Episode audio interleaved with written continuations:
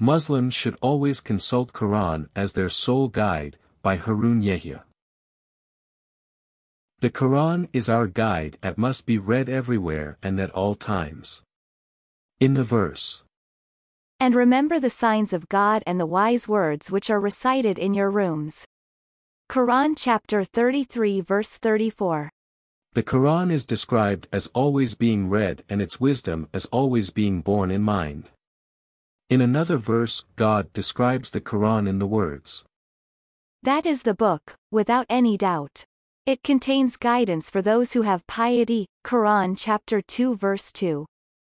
In order for a book to be a guide, people need to know the wisdom it contains.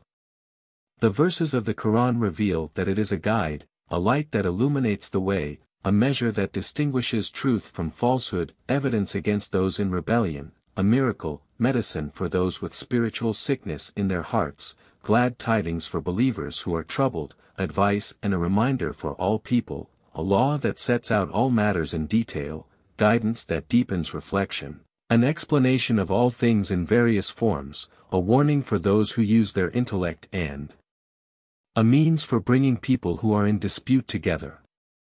Our Prophet, may Allah bless him and grant him peace, governed on the basis of the Quran and lived by the Quran alone.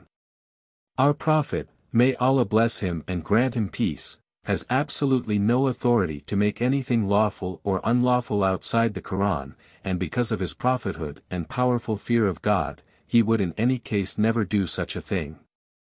Almighty God reveals in a verse that this attracts his wrath. This, the Quran, is the word of a noble messenger. It is not the word of a poet, how little faith you have. Nor the word of a fortune teller, how little heed you pay. It is a revelation from the Lord of all the worlds.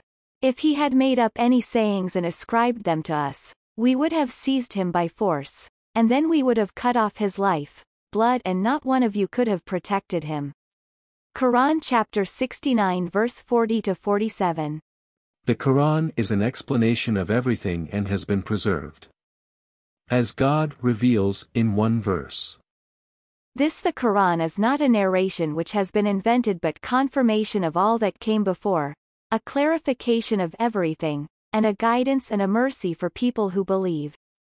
Quran chapter 12 verse 111. As is clear from the verse. O Prophet, why do you make unlawful what God has made lawful for you, seeking to please your wives? God is ever forgiving, most merciful. Quran chapter 66 verse 1. Our Prophet, may Allah bless him and grant him peace, has no authority to make lawful things unlawful, even in his own private life.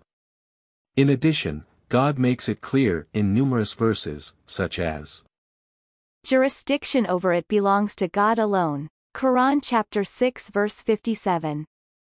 and Nor does he share his rule with anyone. Quran chapter 18 verse 26. that he is the only source of commandments and jurisdiction. God's commandments are in the Quran. It is therefore impossible for our Prophet, may Allah bless him and grant him peace, to issue a commandment that God has not issued. In fact, the Quran is the only reliable source of Islam, for it is God's unaltered speech. God revealed the Quran so that humanity could read and understand it, acquire accurate knowledge of its Lord, who created the universe from nothing, learn how to worship him, and how to abide by his commands in order to earn his good pleasure. God explained his verses through examples and stories. As he makes clear in We have not neglected anything in the book. Quran chapter 6 verse 38. The Quran comprises everything.